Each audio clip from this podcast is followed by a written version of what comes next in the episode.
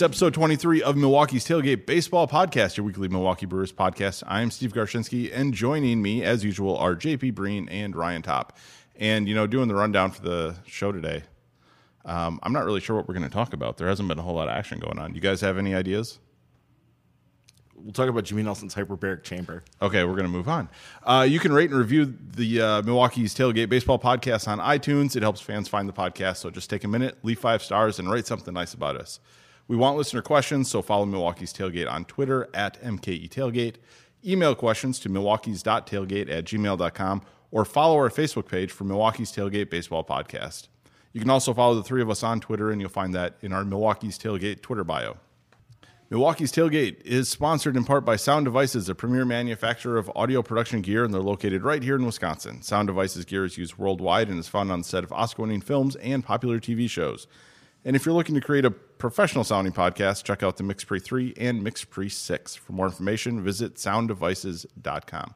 Okay, so like I was saying earlier, there hasn't been a whole lot of news going on, but Ryan, I think you have the numbers in front of a, in front of you of uh, some of the arbitration settlements um, Yeah. that the the team made with uh, what six players, eight players. It was four players ended up uh, coming to agreements at sort of the last minute. Okay. On Friday before they uh, before the the figures would have to be exchanged to head to arbitration. So Jimmy Nelson signed for three point seven million. Um, just slightly below that was uh, Corey Knebel at three point six five. Um, all these are one year deals. Um, found out that Jonathan Villar had yeah 2.55, so two and a half million, and then Perez. The news came out like the next day. He settled for just slightly under two million at 1.975.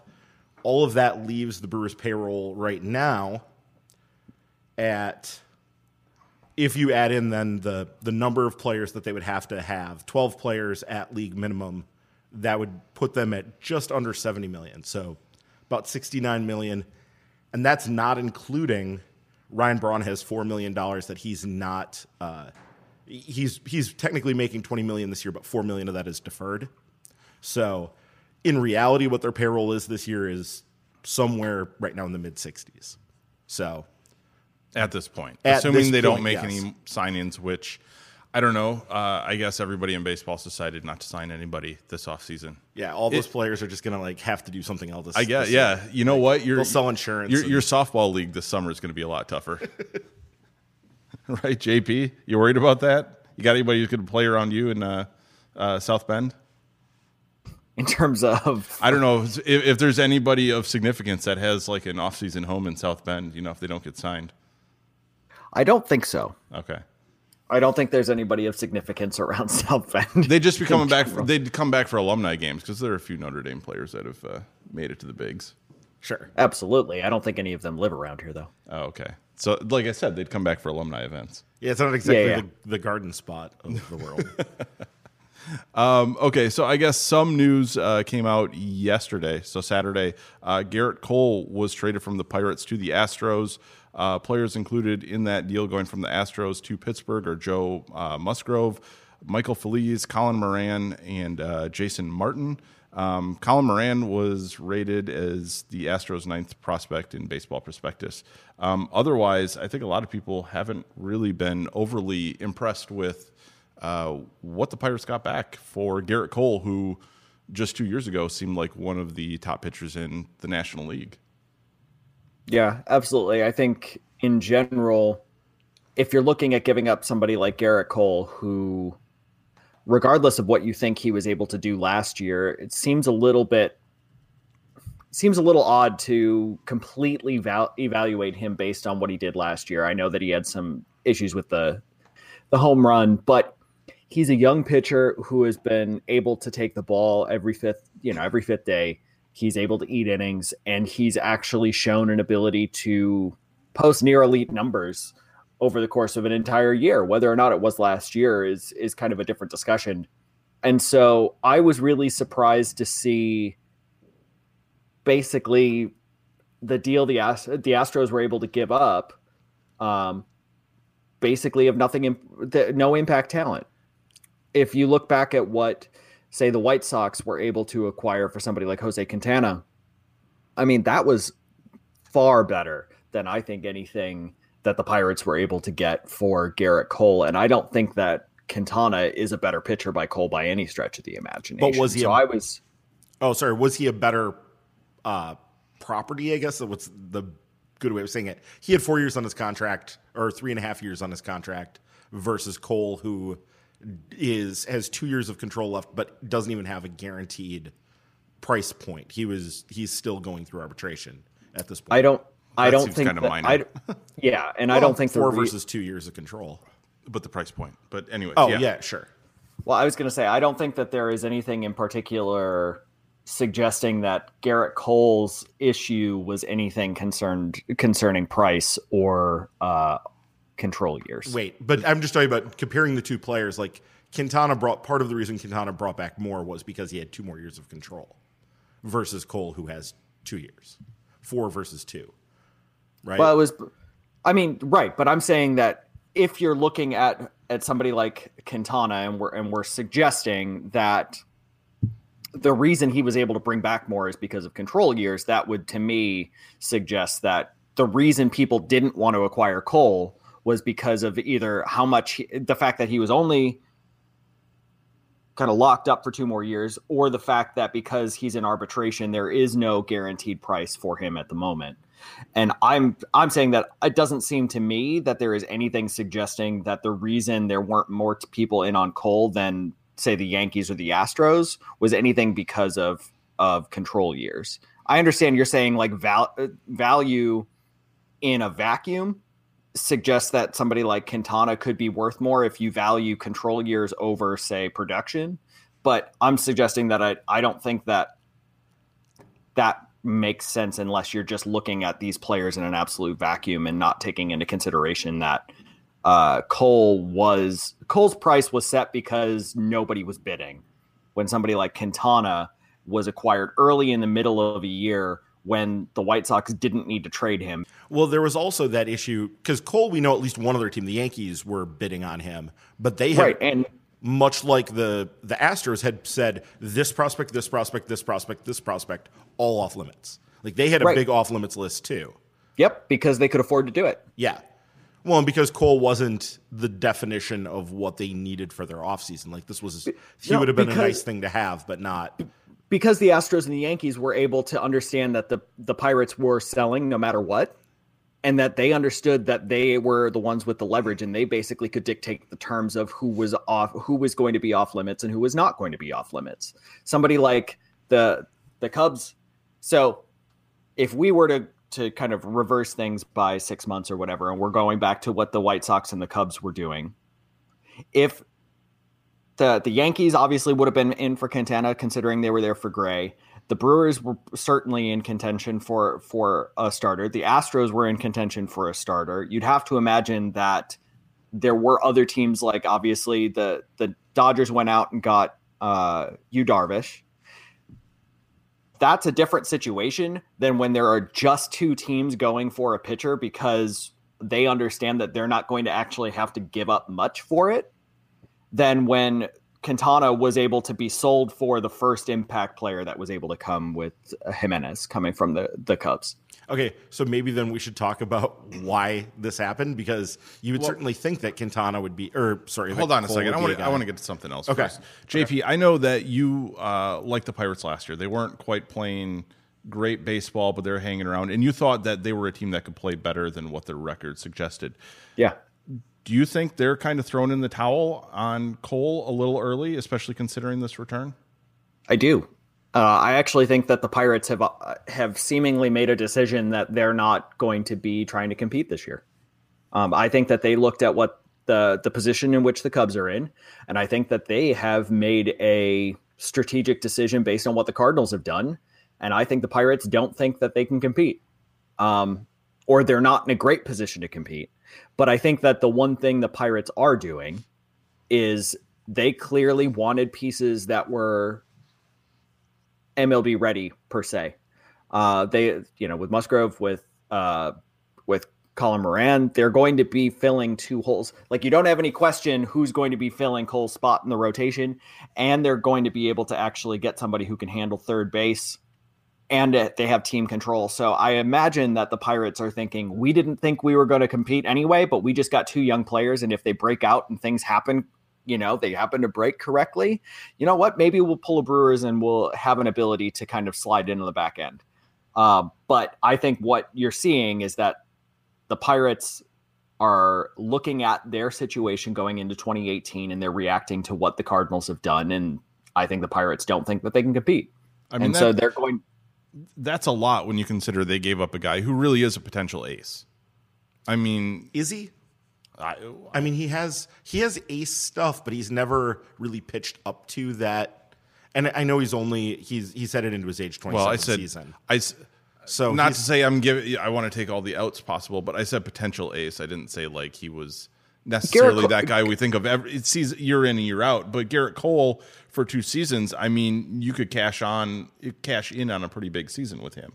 Gerrit Cole in 2015 put together a 2.6 ERA over 200 plus innings yes, at 24 years old. There is Yep. an, I I have a really difficult time suggesting that we are that we cannot say he has shown an ability to that he has ace stuff but not ace production when he has already done it over a course of a year. when he had and that yes, it was not last year, but it was in 2015. Yeah, and then, but the last two years, he, he's seen the ERA go up, so he's not. Yeah, and he's not missing as many bats. Well, the strikeout rate was about the same, but uh, he also Any only other made, points he you also, wanna well, no, he only on? he also made only made twenty one starts in twenty sixteen.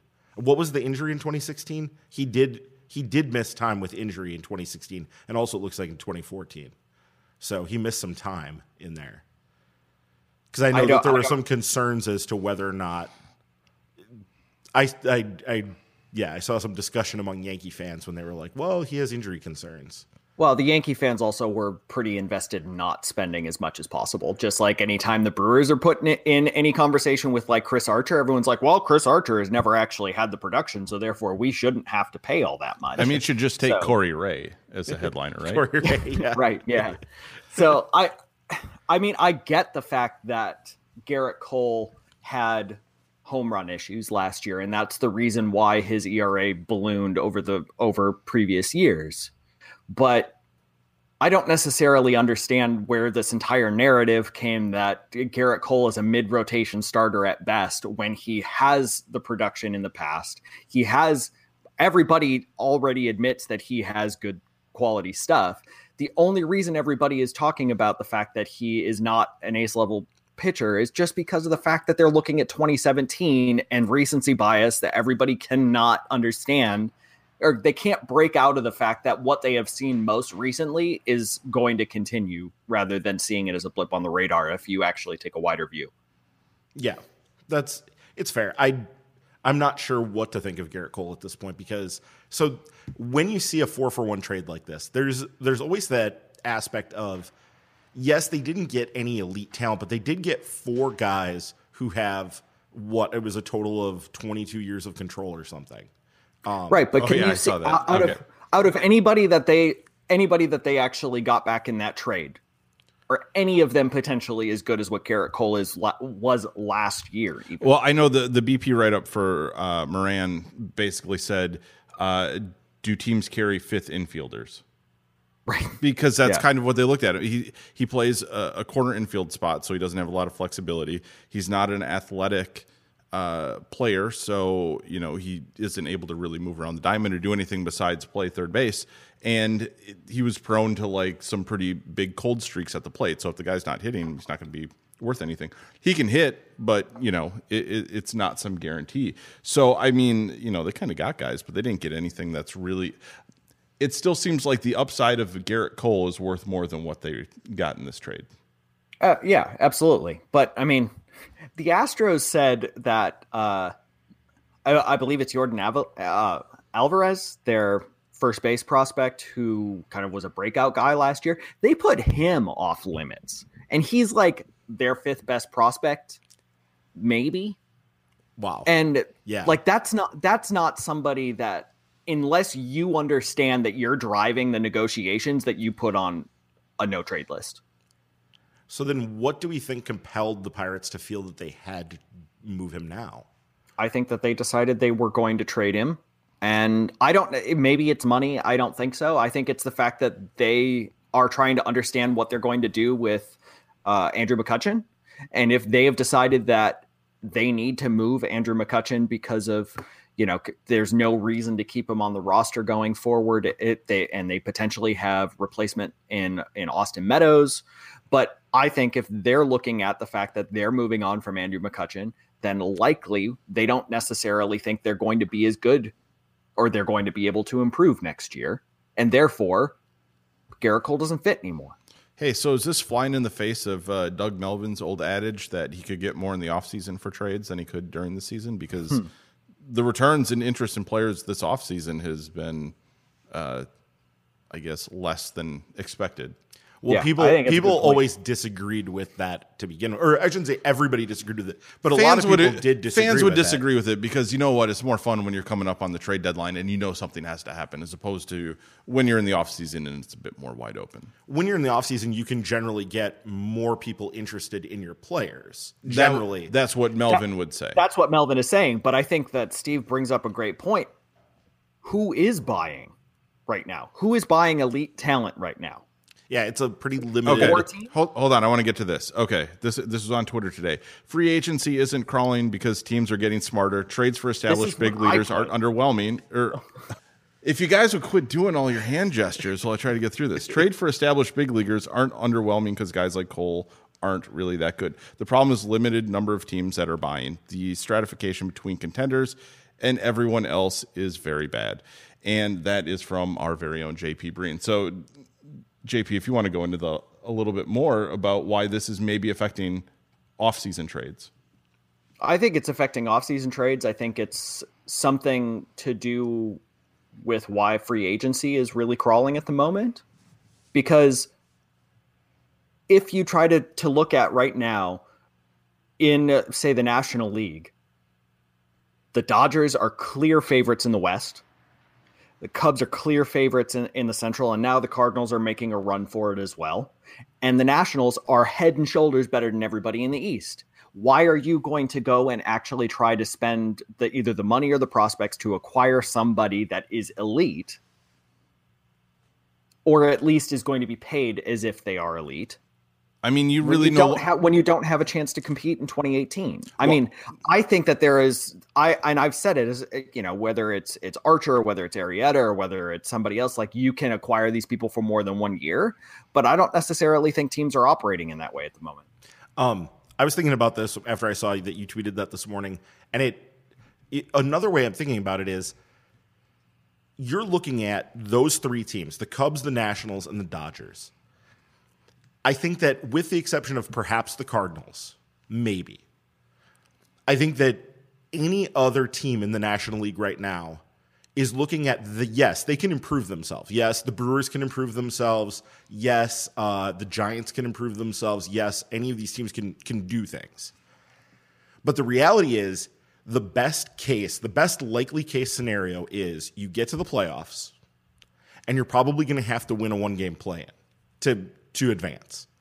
And then you are going to look at the teams across from you and you're going to go, I'm facing two teams that are better than me on paper, considerably better than me on paper.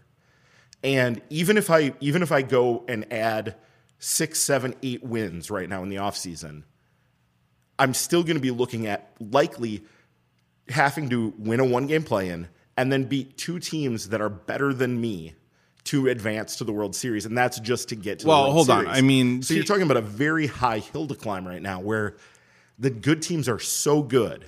But it's not unusual. We've seen a number of these wildcard teams win a play-in, win that one game play-in game, and then go through the playoffs. You can. Yeah, I, so I mean, but the the teams right now that are good are better than they have been in the past. There is a sure. there is a there is a clear difference between every it doesn't matter the division you're looking at, whether it is the American League or the National League, there is a clear favorite. And the only place I think you can maybe make an argument that there's not a clear favorite is the AL East, where you've got the Yankees and the Red Sox, but those are teams that are spending. I was going You to know, say it's almost because that's top heavy, not because you know there are mediocre teams there. Right. Right, right, right. So everybody else in that division still has that. You know, they're they're still looking up in the standings and saying, "How the heck are we going to catch these guys?" When we think Right. the the NL is stratified, the AL is even worse. You've got the Yankees and the Red Sox bashing each other's brains in at a two hundred million dollar payroll level. The Angels have decided to become something like. Hopefully, they're trying to become a super team. You know, but you look at it, they they seem to have at least a couple teams in every division that are fighting it out. If you want to say the Angels and the Astros in the West, you have the Yankees. But the, and, but the Angels aren't anywhere near Astros level. No, well, not. but things kind of break right or something like that. I mean, at least you feel like There, There's there's, a bit of a a team you can dream on, right? Yeah. But like in the NL, you where you have the Dodgers, I mean, you do have the Rockies and the Diamondbacks that are okay, right? And Yeah. they are looking to spend a little bit. I mean, the Rockies have recognized that they can spend a lot of money in the bullpen and try to improve themselves for the next couple of years to try to kind of improve on the margins. And the Diamondbacks have been kind of quietly moving in the background in which they might actually acquire some players as well. and I think you Um, can throw the Brewers into that same category of teams that can be good. Absolutely, but they're only going to acquire people at their prices. I think that that's Right? yeah. sure. Well, though the Rockies have maybe been a little over aggressive in terms of spending on the bullpen. Maybe. I mean, Yeah, but if those aren't like At the- massive the most, contracts, the- is it a big deal?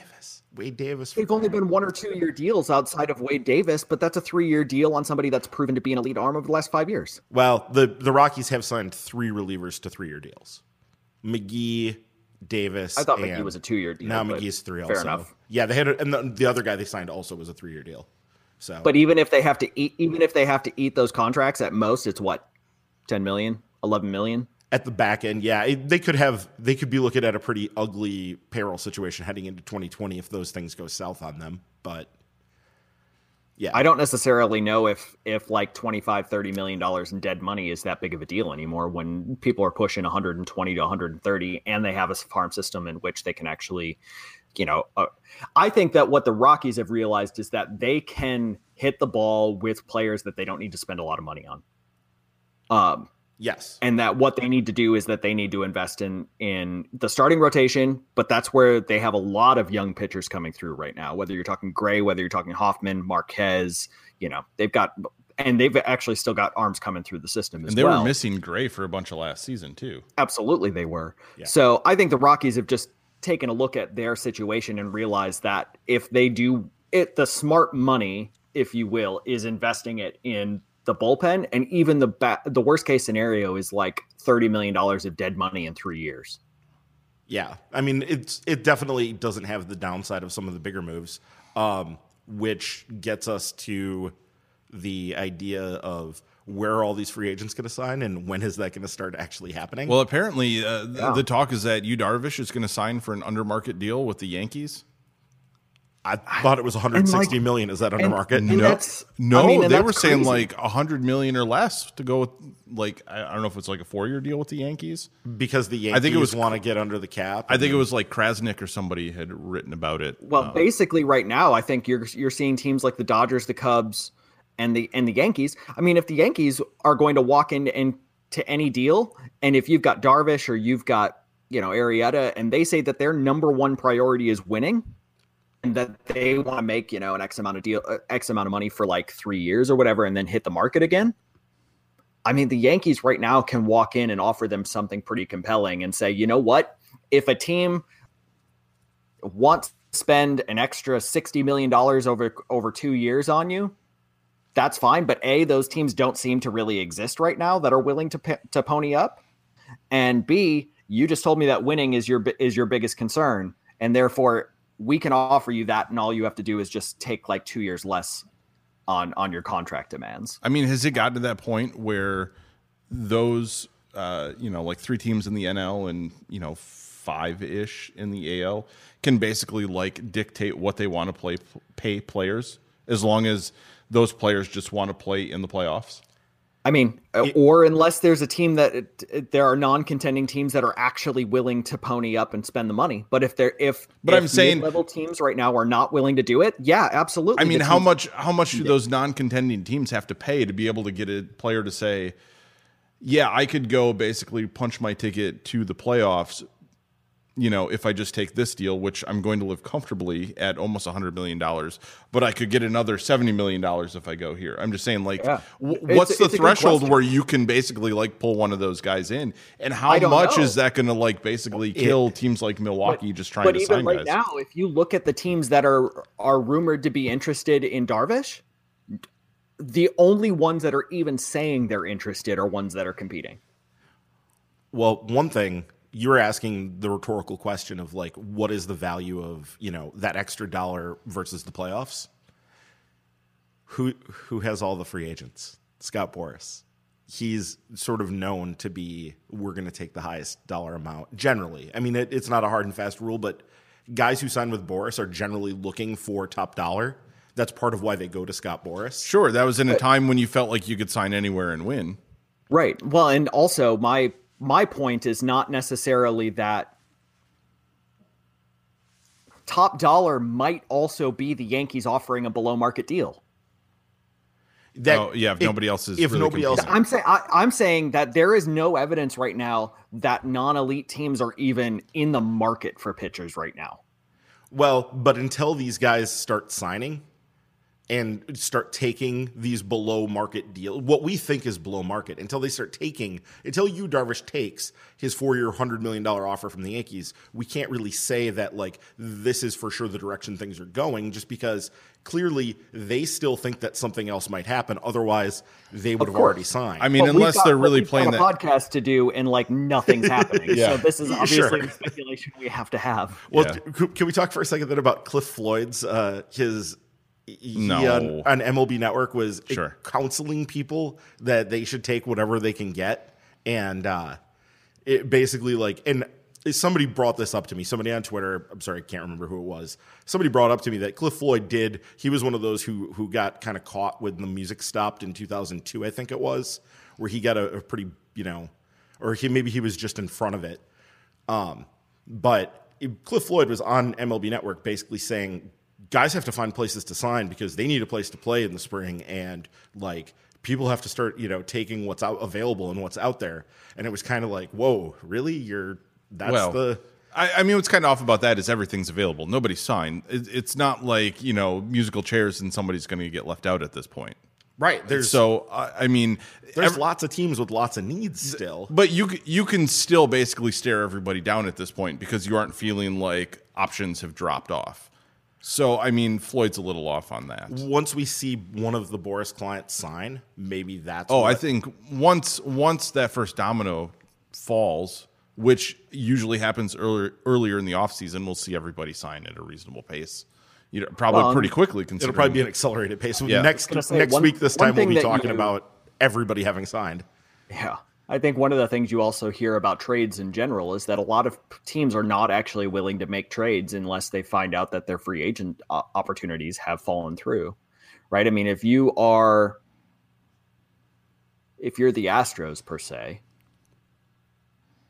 why, it's a little bit you don't make the deal for Gerrit Cole unless you know you can't sign the pitchers you want in free agency, the Darvish or Arrieta or whomever, unless you are getting a trade that is a great deal for you.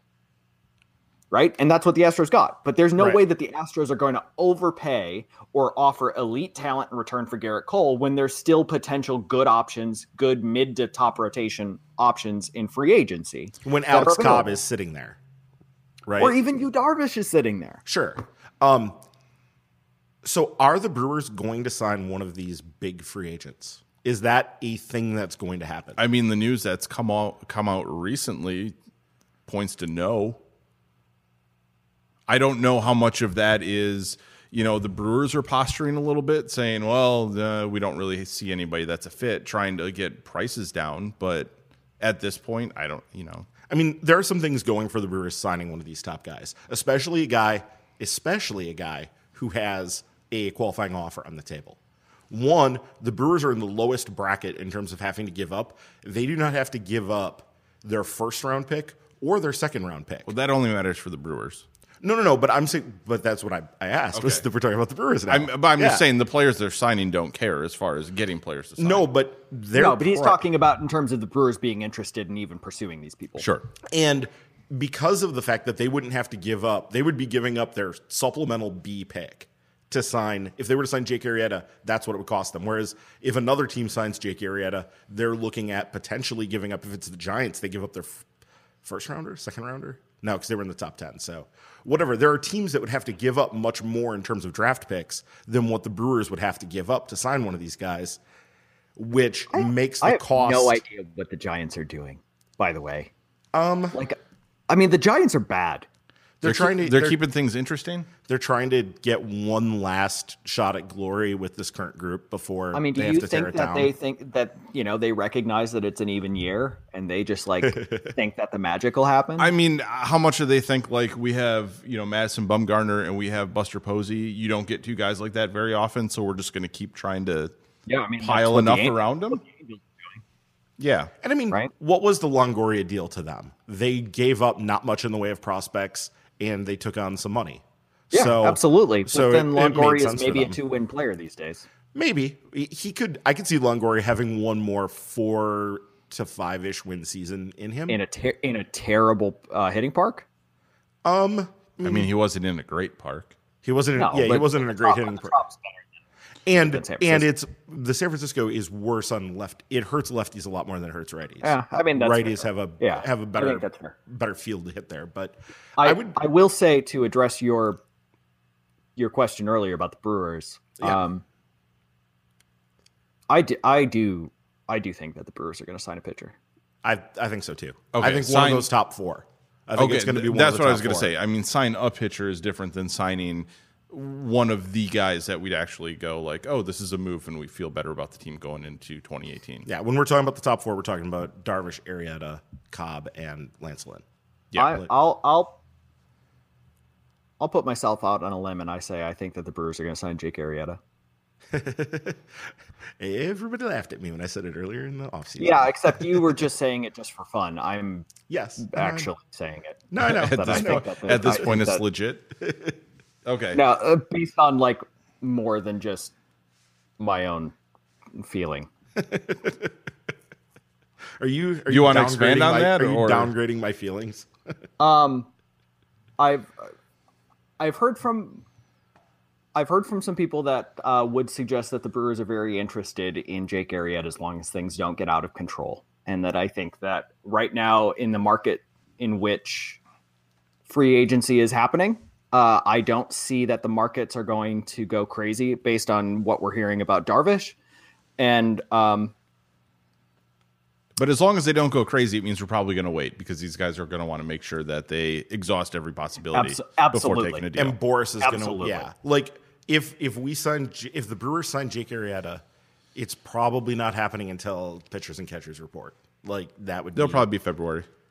I mean, it yeah, depending on mm. how quickly things going. I don't think that the Brewers are a bad situation for a player, right? Like, and I don't think that the Brewers are only going to come in and say that, hey, we're going to offer you three years, ninety million, take it or leave it, and we're going to try to bank on the fact that we're offering more per season than offering a longer term contract.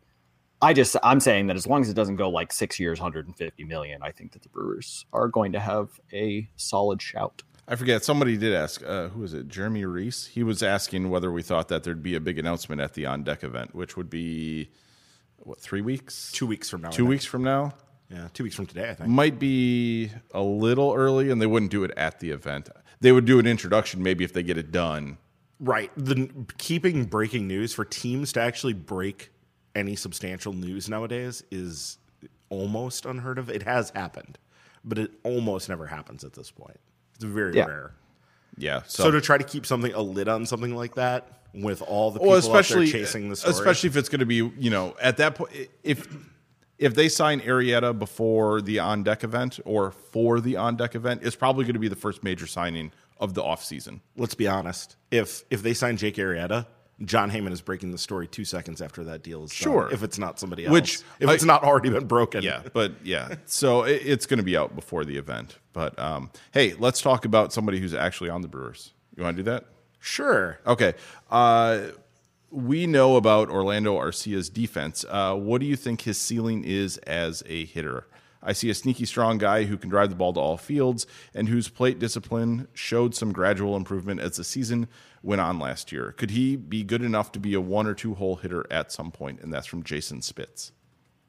So, what do we see as uh, Orlando Arcia's ceiling? Like we're talking purely offensively. Yeah. somebody like Edgar Renteria comes to mind. Edgar Renteria was a pretty good hitter in his pre in his peak. He had some seasons where he was, um, wow, he actually had seasons where he was up at 130 OPS plus. I didn't realize he had. I thought he Well, peaked yeah, out a little bit lower than that, but for the most part, I mean, his He was in a pretty big offensive era.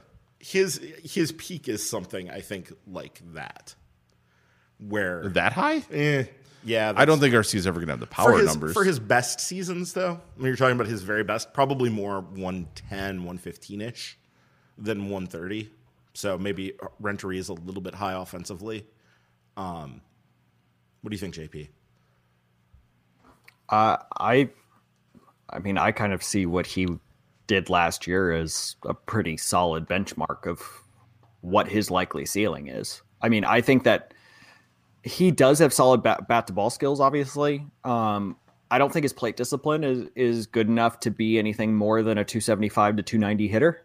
And I'm not necessarily sure that he even even with you know the so-called juiced ball or, or you know the launch angle revolution or whatever you want to call it. I don't think he's going to hit more than I'd be surprised if he hits 20, 20 homers in a year. And so last year, if you think that he hit 277 with 15 homers, I mean, either he's going to have to just have just an otherworldly like home run per fly ball rate for one year because even last year with 15 homers his his iso power was only 130 I would say he felt mean- like if if he really got into one, you felt like he kind of sold out on it. Yeah, I mean, and he's he was able to show some power to, especially right center field as it, as it went along, but that was really more doubles power than anything. And I mean, his his uh, his BABIP last year was about 320. So I mean, if he just gets like un ungodly batted ball luck, maybe he could hit 300. But I mean, he's still chasing a ton of balls outside the zone. His swinging strike rate is still about 13%. Um, I know that he's not striking out a lot because he can put the ball into play, even if it's not super hard contact. And I don't think there's anything wrong with saying a guy is a 280 hitter with 15 to 20 homers at his peak. That's a really good shortstop if he's if he's phenomenal uh, defensively. which he is Yeah, absolutely. um, yeah I, I think he'll he'll have seasons that are better offensively than what he did at age 22 i think we'll see that i think if he settles like- into that as his sort of career norm But like, I can where see do that. you see where do you see the the like improvement coming? Because I don't think that you can really argue based on his power projection, based on you know his swing or anything that he's a 20, 20 to 25 homer hitter annually. if the ball stays the same and that's the big caveat here is we know that there's that there's been a change in the baseball and if that stays the same and we don't know that it will um, i think he'll he'll have a season where he hits 25 maybe 30 where 30? he- where where it just where it all comes together he's 22 he's going to add What was his slash this People year? people don't magically get better just because they get older. Guys do get tend to get stronger. Guys do tend to add like upper body strength as they get older, as they get, you know, he at this point is not as as strong as he's going to be in a few years. Well, hold on. Now, now That's if he the adds likely this, bet. If he adds this weight and strength, does that mean we're going to get more home runs and he's going to lose a lot in the field? Potentially, to- yes. So, I mean, as far as a player, do you see him as being more valuable at that point? No, but the question was offense. Okay. Guys do tend to add strength. I mean, it's not it doesn't always happen, but guys do tend to add strength and become they don't tend to hit their most home runs in their career when they're 22. I mean, I don't know if he really has the swing for the power you're talking about. I Reg- also, I regardless, Swings also do, swings do change. Like just because well, yeah but then you're just saying that maybe a dude like obviously anybody in the minors could eventually be a 35 home run hitter because hey things change like I can't believe the idea that like he hasn't reached his offensive ceiling at age 22 is a controversial idea. Well, we're thinking you're going a little overboard with like the the home run projections. I mean, to do it in one season, guys have outlier. Home I mean, sure. seasons. Okay, hold Most on. Guys hold at some on. point in their career now, have thi- an outlier. this is pretty easy season. for you to say, like, oh, I believe he could hit X number of home runs once. Well, I mean, that's fine. That's not really saying like, what do you think he could be if he hits the top level of his potential as a player? Yeah, it's probably a little bit. You're you're just kind of dreaming like, what's the best a player could be. You know, just randomly throw out some stuff about him. But I mean, legitimately, what do you think his ceiling could be as a player? like where he'll settle in is probably Yes. more. It's probably so he had a. We're talking about this year. It was a 89, somewhere around 100 is probably where he he could settle in if things go well for him. But that means he will probably have a season then where it's 120, 125. so last year do you think he was better in the first half or the second half in terms of offense Uh, I thought he heated up, wasn't it in like June, and then was good into sort of mid August. He sort of was right in the dead heart of the season. Like he had he had his hot and cold streaks. He was he was cold at the beginning and cold at the end. He's just letting you walk into this. I have a feeling. I'm just I like I'm just going off of memory. I'm not looking it up. So Well, I'm just saying that he was that he was be- that he was markedly better in the first half. And I mean, outside of uh, June, he like you said, he heated up in June. Outside of June was the only time in which he really hit for any power. Outside of August, a little bit, but then he still only hit 259.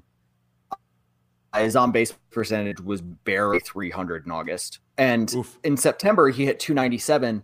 But like his slugging percentage was 390. And so it was a lot of singles. It was a lot of singles. And so like I'm just so anyway, I was just going to say that most people that have been in my Twitter feed in general, not not yourself, um have suggested that he that we what should be happens able when to you mute Ryan. that we should be able to uh that we should be able to project great things for Orlando Arcia based on his second half performance. And offensively, he was actually worse in the second half than he was in the first half. Because the vast majority of what he did that people remember was in June. Yeah, that carried. He didn't get quite as low. His worst month was May. Yeah. Okay. Okay. Uh, so Keith Anderson asks, would it be smarter to invest in a big name free agent pitcher sooner rather than later so larger contracts can be staggered? So basically, do we sign an Arrieta now so that way once, uh, hey, you know, Brinson turns out or uh, they need to sign Arcia or somebody else, you know, they aren't basically overlapping a lot of contracts. Theoretically, yeah, but I think you have to make the good deals when you can and where they where they lie. I mean, you can't force something just because well, this is this is like the plan. You have to sort of take what comes and what you can arrange that that works well. But theoretically, yes, like if you can if you could stagger things out a little bit like that and put what is you think likely sort of dead money and spread it out, that does there's there's something to be said for that to keep like a consistent contention, which is Stearns' stated goal is to be consistently contending. But then there's the other line of thought that says, well, if you load up a bunch of bad contracts at once, it can facilitate a rebuilding phase, which you can then use to, you know, bottom out, get top draft picks, and get back into contention quicker, as opposed to sort of keeping things going. So it, it sort of depends if you want to heavily cycle through up and down, or if you want to, you know, try to stay consistent.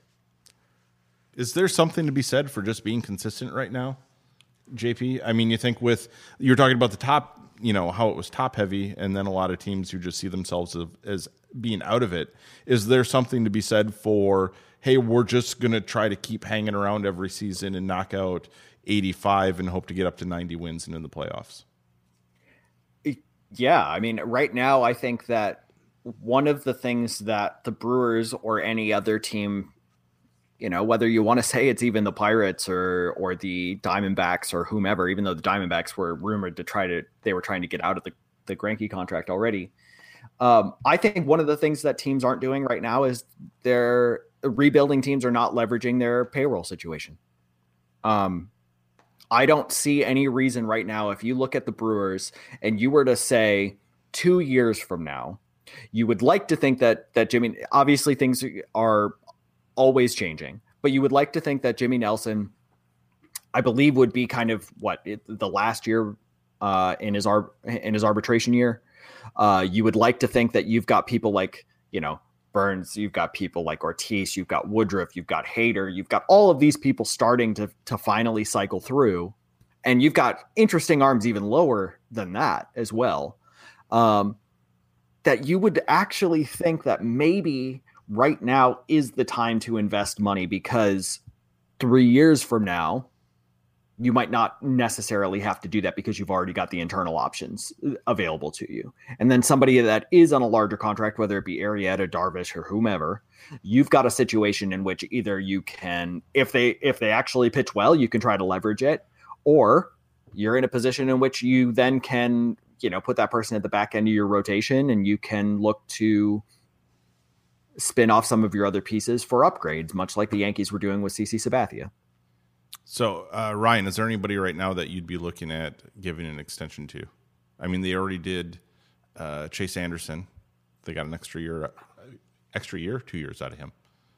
I mean, theoretically, Jimmy Nelson, but it's so it's it's impossible for somebody I was going to say, outside to really speak intelligently on that right now because I don't know that the the Brewers and he even know exactly where he's headed with this injury, much less somebody who you know.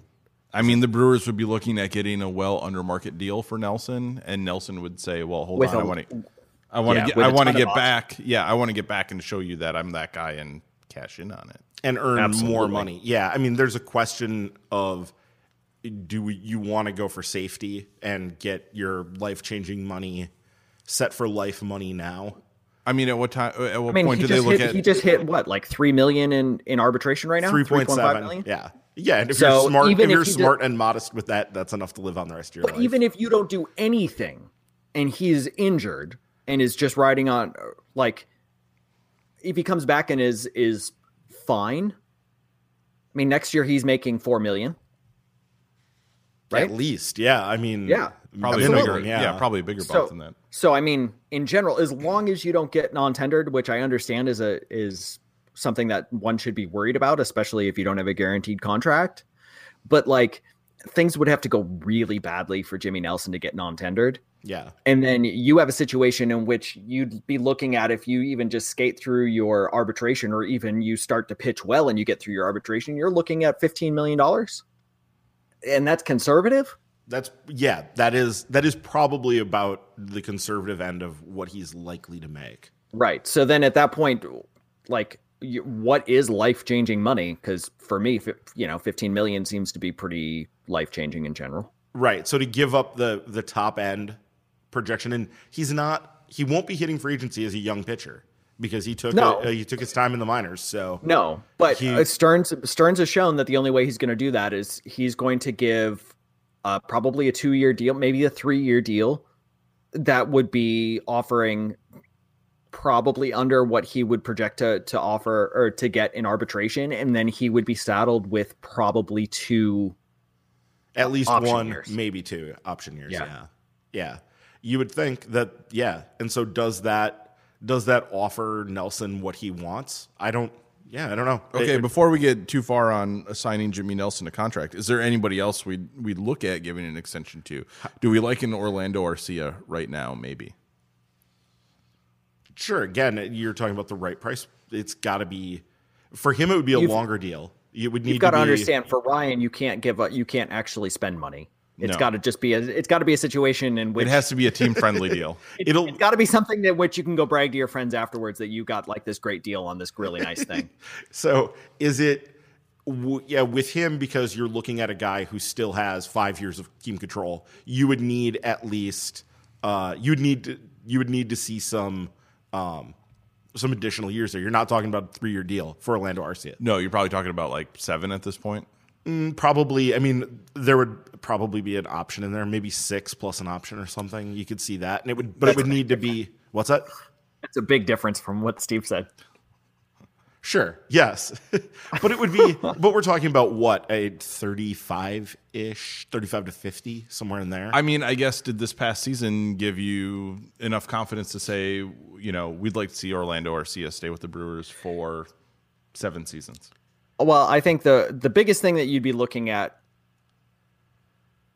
from the Brewers' perspective is that right now they've got so much depth in their minor league system that you don't necessarily want to tie yourself into something for Orlando Arcia when you've got shortstops that legitimately could come up in the future. You know, if you think that Isan Diaz could stick it short, which I don't, but if you do think that that's the case, or if you really want to dream on Mar- Mauricio Dubon, but you've also got some shortstops that are even further down that have been on uh, international deals that could potentially be something. And so maybe Orlando Arcia is not as good of an option as like, or a good of an example as like starting pitchers or outfielders or whatever. But you still don't want to get into a position in which you're offering long deal, long term deals when you've got a system that could potentially give you something that A could be better or B could give you something that's kind of the same level and cheaper unless you have a legitimate superstar. If you think that if you think Orlando Arcia is a 4 to 5 win player per year for the next 5 years, then sure, then you pursue that. Um, I could see something in which you would say maybe you try to lock him up on a five year deal or a six year deal with a couple of options because at that point you have some cost assurance and then you can try to flip him down the road if somebody does come up through the system. But at that same point, like, A, that deal has to be so team friendly that anything would be, it'd be like the Jonathan Lucroy deal, right? But Yeah. if you're, if then, if you're like Orlando, Ryan Arcia, Ryan still gets you- excited thinking about that Lucroy. I know he had a huge smile across his face as soon as I mentioned it. Um, this is like one of the few podcasts, by the way, that I've actually been able to see both Steve and Ryan. So this is like now I get to see what Ryan actually uh, looks like in the middle of it in, the- terms of in the middle of in- in contract terms of discussions. in terms of like having having reactions to below market deals, and he just gets utter glee on his face. Um, I have the vapors right now. Fanning myself. but you have a situation in which you would need to make sure that deal is so team friendly that you're not handcuffing yourself and it's still going to be attractive as a trade asset. Um, and then in that case, uh, is Orlando Arcia even going to be interested in something that's just so team friendly that it's it's utterly valuable, invaluable to the Brewers? Are we going to see a departure from the Melvin years where he gave out extensions to a lot of the young core players that came up? But he waited. He pretty He much did. everybody got their deals, but they had to wait until they were either in arbitration I would say or they're- most were, of them are arbitration eligible. I think Corey Hart was the only one that actually like didn't take a deal and they had to. right. Yeah. They went to arbitration They went with him. He was like the first I- arbitration hearing they had in a long time. But the, the thing to remember is that Well- Stearns did the Stearns did try to extend Jonathan Villar last winter. He did. And well, yes. And I'm wondering, Corey Knebel, that's an interesting one because how much do you want to rely on Zero. relief pitcher? Yes, Steve. Um, how much do you really want to, to book on that? And he still has three years. I mean, you're looking right now, he has two years of control. Yes, because he's getting the saves, the the number's going to escalate. Like he's because he's now the guy getting saves. Arbitration arbitrators love that crap. Like they love saves. So you have to pay for that stuff in I, arbitration. I'd rather see the Brewers pay because he keeps doing it as opposed to signing him to be something and then he falls apart because that's what relief pitchers do. They break your heart. I, I I agree with Steve for that. I don't think there's much there's not much incentive right now for the Brewers. I think to be able to offer a contract extension to re- to a reliever. I don't think that makes a lot of sense. But I did look back, and uh, last winter the Brewers tried to uh, lock up Jonathan Villar for a contract extension at twenty million dollars guaranteed, um, and he turned it down. And obviously, that you know you have questions about whether or not that was intelligent, but he still got paid, you know, via arbitration. I was going to say, this was his first year of arbitration, correct? yes. When we went over that. Yeah. Um, yeah, I mean, I think that probably does what I was saying then for the Arcia deal. It, it's probably a little bit low to talk about doing like a five to six year deal. He would probably need to see something closer to 50.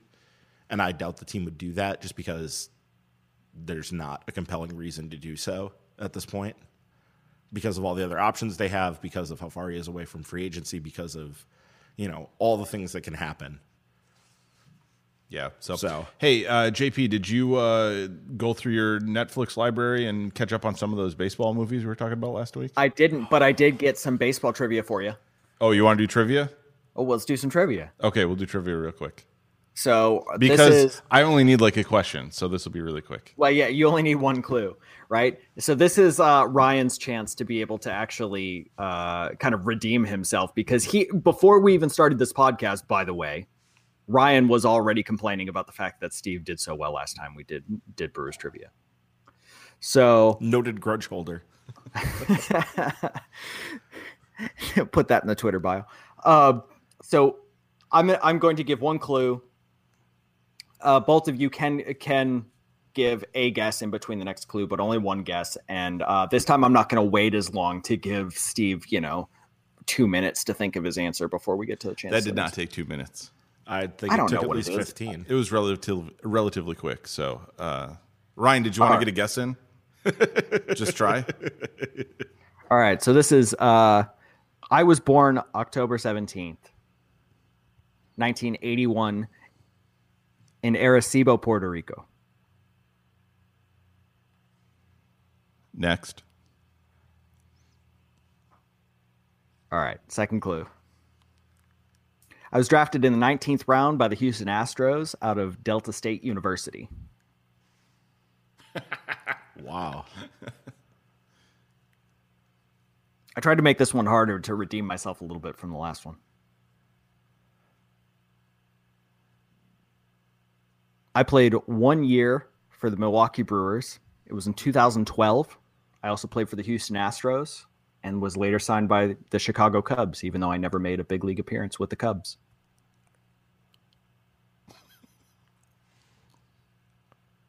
So he made an appearance with the Brewers. Multiple appearances. Multiple the Brewers, appearances In fact, in 2012. Oh, wow. Jim Henderson. No. He's from Canada. Solid shout. Oh, though. that's right. that's right. I got it. No. See, when Well, you did yeah, it, you made, it, you it helped. made no sense with the first one, but yeah. that, it was. I'm like, hear who's a relief Henderson's pitcher name. that didn't make? Okay, yeah. Yeah, it's, it's nice to hear Jim Henderson's name. Uh, I hit a grand slam for the Brewers against the Chicago Cubs in 2012. Oh, God. I remember the. Oh, he's a middle infielder. Um, Edwin Maysonet. Yeah, very well done. Very well done. There was only one more clue as well, so I yeah, uh, I can picture that home. I can Yeah. picture that grand slam. Anytime the Brewers do well against the Cubs, it, it means a little extra to me. It sticks around in your mind. Yeah. yeah. It keeps the last clue around. was I, I played shortstop that year along with Cesar Izturis and Cody Ransom. Oh, oh Jesus! Oh God! What an absolute dumpster fire at shortstop it was that year. And And Brooks, Brooks Conrad also played. Oh, uh, mother of that year. God! Wait, wait, wait. So that was the dumpster fire at shortstop, and that was after Yuni Betancourt. So everybody was happy about it. That actually might not be wrong. no, so at shortstop that year, uh, Brooks Conrad played short. Uh, Jeff Bianchi played short. Bianchi, Bianchi. Bianchi. If you don't matter, your name doesn't get pronounced correctly. Bianchi. If it's if it's actually pronounced in the Italian. Uh, Edwin Maysonet played obviously, and then uh, Jean Segura ended up finishing the year at shortstop for for the Brewers in 2012. Oh, and he got the call up. Okay. Yep.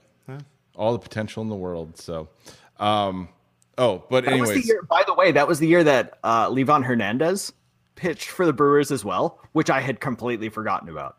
Oh yeah, he was he was doing his uh, old man soaking up innings thing at that point. That was and I- fantastic. and he didn't do it that well for the Brewers. well, no, he was he was a particularly old man at that point. Well, but the point, yeah, he was supposed to come in and soak up innings, and like he couldn't get out of an inning, so that kind of defeats the Yeah, purpose. did- yeah. Uh, well, he did finish 36.1 innings that year. But who was it? How Eric- many games was it? Uh, it was 26 games. Oh, his ERA, terrible. his ERA with the Brewers that year, Six. It was six. 7.68. Oh, Oh mother of God! wow. it's not. You can't always have Eric Gregg behind the plate. R.I.P. Oh. No, and you have to remember, right? 2012 was right in that uh, when the offensive environment was starting to collapse as well. So that was even worse. I was in uh, well into collapse at that point. Yeah. Yeah. So the average pitcher at that point was like at a what was it, three eight, three nine in terms of ERA. Oh God, yikes! Anyway, just a little bit in the throwback machine, so we can uh so we can think about people like Cesar Izturis, Edwin Maysonet, Livan Hernandez, Jim Henderson. all Oh, God, good I stuff. forgot Yeah, about though, to be fair, Izturis.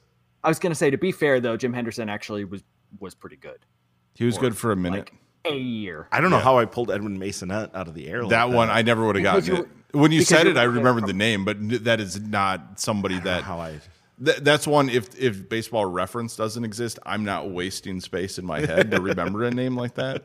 It Man, literally is just because of that grand, grand slam, slam. against the Cubs though was that was, everything. excellent. Yeah, it was everything. Yeah. That was awesome. So okay, uh, well that's going to do it for the show this week. As always, follow us on Twitter at MKE Tailgate. You can also submit questions to Milwaukee's.tailgate at gmail.com or through our Facebook page for Milwaukee's Tailgate Baseball Podcast. And don't forget to subscribe to the podcast on iTunes, SoundCloud, Stitcher, and in the Google Play Store. Uh, you can leave reviews and help people find the podcast. Yeah. We should apologize before we get out of here. We need to apologize for leaving uh, a league of their own out. Oh yeah. We need to, we need to, to rectify that situation because that was egregious, and eight men out for that matter. Like those two needed to get There was checked. a league of their own, eight men out, uh, Bad News Bears.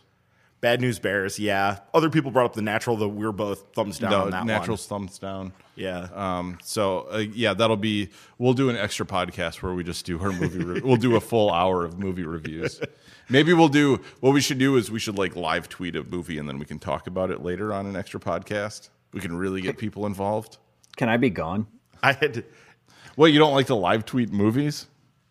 I also don't want to review movies. Well, I mean, you don't have to like talk about like frame composition or anything like that. Both- as soon as I said that, both Steve and Ryan were like utterly like disgusted with what I just said. How Both can of them said, "How dare you?" And Well, it's something where you can just like throw out opinions that nobody can really prove right or wrong. I mean, it's better than, you know, having baseball opinions where you can kind of go, no, that guy is crappy. Well, unless you skip Bayless and they can just say whatever you want. Well, I don't know. Skip Bayless doesn't talk about baseball. I don't I don't know I don't know who that is. That's fair. That's fair. So, yeah. Well, yeah, he Did can you know that bas- Skip? Did you know that Skip Bayless's brother is Rick Bayless, like a super famous chef? No, I did not. I've heard He's Skip the- Bayless is like personally a really nice guy. Like, Okay, well we're not going. People We like, don't need Stop, to tell lies stop. This is all going to get edited out. this is all going away. It is. Anyway, we, Rick we Bayless apparently uh, owns the Frontera company. So like the tortilla chips, salsa, all that kind of stuff. Huh. You guys look at it. what do you guys do? I don't read up about the Baylesses. Why wasn't- yeah, not? I'm not. You gotta, you gotta read been, exposés of Skip and Rick. I was gonna Come say- on. not part So- of my Wikipedia. I was going to say somebody went down a, a, a rabbit hole on Wikipedia when Yeah. he was looking up Skip Bayless. Man, Skip Bayless. The one thing I will say about Skip Bayless, and I actually wouldn't be surprised if Skip Bayless was actually a really nice guy. I think Skip Bayless understood how he was going to make money, and it was literally just it was to be a professional troll and just like make people upset, and Yeah, that's but just that's- how he. and I'm recognized he was fine. I'm money. fine with all of that. Like that's okay, fine, whatever. But the fact that he did it with a simmering undercurrent of white grievance, that pretty much He's, at that he's point. also he's also like a mm. seventy year old man, so Well, yeah, but the, Yeah. like the homophobia part that was in the '90s when he was covering the Cowboys. yeah, he he he wrote in a book that Troy Aikman was gay, and like Made it a thing. and yeah, made it a thing. Not only, but he didn't write it explicitly. He he was just Weasley enough to be able to give plausible deniability. Yeah, no, it was terrible. And there was this is like 20 years ago. He was he was kind of like he was shitty back then too. Like he's been shitty for a long time. I don't. I I probably wasn't doing anything in related to reading Skip Bayless when I was seven. Well, I didn't know who he was until he showed up on Cold Pizza with Woody Paige and So you like went back to read that? no, I just know of it because people have talked about the fact that he's a shitty person for having Well, and I done think you could find like Aikman like trying not to talk about him at points. Oh no, Troy Aikman flat out when they hired when FS when Fox hired him, Yeah. Troy Aikman was like, "This guy is a piece of crap, and I do not want to work with him, and I don't think we should be in the business of employing this guy." And it didn't matter because they'd already they already signed the contract. But like Aikman flat out said, you know, he's not a good human being. Well, you know, in the Jamie Horowitz era at Fox Sports uh, went really well. Yeah, that was that was fantastic. Like that ended the way it should have ended. Hey, let's kill let's kill a website and then also have everybody hate us at all times. and unleash Good, great marketing there. Way to go. Yeah. unleash stellar. Colin Cowherd and uh, the combined forces of Colin Cowherd and uh, Jason Whitlock together, and like give Clay Travis a platform to operate from. I mean, they all would have had a platform, anyways. Bigger platform. At worst, well, no, it isn't a bigger platform. At worst, they would have like stayed on ESPN and actually had a bigger platform. well, Clay Travis got a bigger platform than he ever should have gotten. But yes, the other two I had a don't- bigger platform at other points. I don't yes. follow SEC football, so. also, it's like Clay Travis said something dumb, and his kids have lice, and I'm like, okay. Clay Travis's kids have lice. He got you heard it here first. Oh my god, this is really going off the rails. No, this was on uh it was I don't know six Deadspin? six months ago on like Deadspin. Yeah, he had a whole big hissy fit because there was an airline that said you cannot bring your lice infested children on this plane, and he's like, "How dare you like uh, violate HIPAA laws?" Yeah, no, it was crazy, and I'm like, no, no, your children have lice. You don't put them in a tube with other people, and they can spread lice. Like, no, no lice incubators, please. no, keep your cooties at home. Like wash your kids every Hey, once in a while. keep your cooties at home. Yeah, exactly. So, hey, you know what? You were reading us out. I was reading. interrupted I was you. reading us out. So, uh, You know what? People are going to be like, "Yeah, that was the best five minutes of the podcast." I think we went more than five. Um, so yeah, if you like that, we'll uh, launch another podcast where we just rant about uh, media types for an hour, I guess, every week. oh, we could do that. We I could don't know. definitely I do also that. think it's been absolute bullshit that I haven't gotten to talk about Liverpool's win today. So, and in that way, that's the way I know I can get you to read us out is if I start to bring that up. Yeah. So thanks for listening, and look for us again next week on Milwaukee's Tailgate.